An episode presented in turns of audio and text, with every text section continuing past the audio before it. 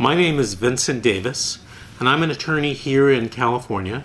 This is my 31st year of practice, and I'm an expert at CPS cases, defending you in the CPS court and also suing social workers for civil rights violations. Today we're going to talk about something very interesting, and it rarely comes up because I don't think a lot of people know the law in this particular area. You're at your first hearing, a detention hearing in CPS court, and the judge orders you to do drug testing. Well, this happened in a case with me here in Los Angeles County um, probably about three or four months ago.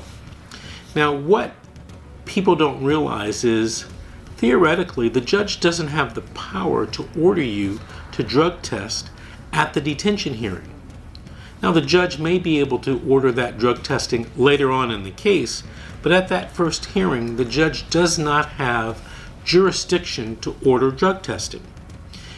The problem is that most attorneys don't object to this, probably because they don't know they can object to it, or they feel that it might be beneficial for their clients. I have let judges order drug testing at the beginning of the case because I thought it would be beneficial for my client who I would who I knew would test clean. But here's what the law actually is in California. And I'll tell you what happened at a court hearing 3 or 4 months ago in a case that I was handling. We made arguments regarding detention of the children away from my client and the judge was going to temporarily detain the children away from my client.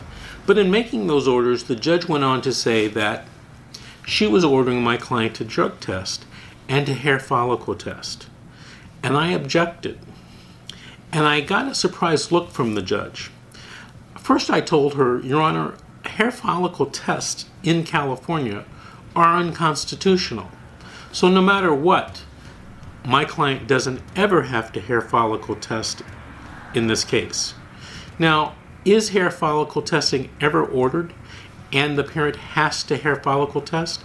The answer is yes, only because the parent and or the attorney for the parent didn't object. So, if a judge orders you to hair follicle test and you don't object and your attorney doesn't object, you got a hair follicle test.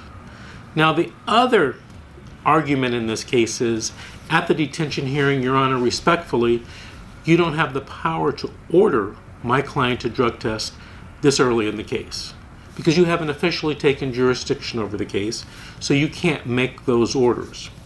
Now, in this particular case, I think the court and the other attorneys were surprised that I was making this argument, but in my opinion, that is the law in California. You don't have to drug test at the first hearing. I want to tell you when social workers come out before the case even starts and they demand that you take a drug test, you do not have to take a drug test for a social worker. No social worker can make you drug test. And if they use that old argument, well, if you don't take the test and you miss the test, it's going to count as dirty, that's simply not true. That is not the law in California. Now, let me get something straight if you do drug test in certain types of cases, it could help you. Now you got to test clean, right? You can't test dirty. So before you agree or disagree to take a drug test, make sure you talk to your attorney or get some legal advice before you make a mistake. And by the way, drug tests are not 100% accurate. There is about a plus and minus 3 to 5% of inaccuracies in drug tests. So you could test positive by mistake, or you could test negative by mistake. So drug tests aren't infallible, they aren't the be all end all. In a couple of counties in California, they actually use something called a patch drug test. And from my research, it is the most unreliable type of drug testing, but it's used in court in these two, I think two counties, I know Orange County, they use it frequently, but it's a very unreliable test.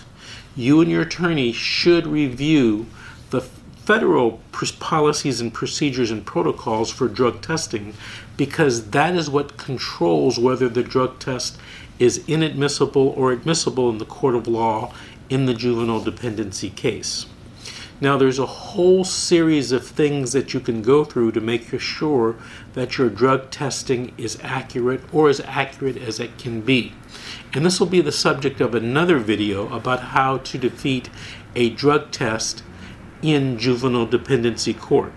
There are a lot of federal regulations the drug facility has to abide by before the social worker can use that drug test against you. And if you and your attorney don't object to it, well, you're probably going to lose. There is one other thing that I want to tell you in this video. You have the right to have a drug test retested. And I think in Los Angeles County, the facility is required, or most facilities are required to keep the actual urine for approximately one year if you test positive. But you got to make your move and request a retest as soon as possible. In recap, drug testing is not permitted under California law at the first hearing or when you first meet the social worker. If you do want a drug test and you're absolutely sure you're going to come back clean, you might want to take the drug test. I always advise my clients not to take the drug test unless I'm sure that it's going to help us in the case. You know, I want to thank you for watching this video. My name is Vince Davis. If you want to give me a call and ask me questions about your drug testing case, give me a call at 888 888 6582.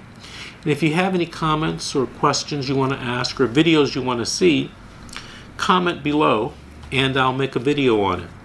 Also, please subscribe to my YouTube channel to make sure that you're notified when I put new videos out and also like this video so that we can keep coming to you with these free informational videos that might be of assistance to you and or your attorney in your CPS case.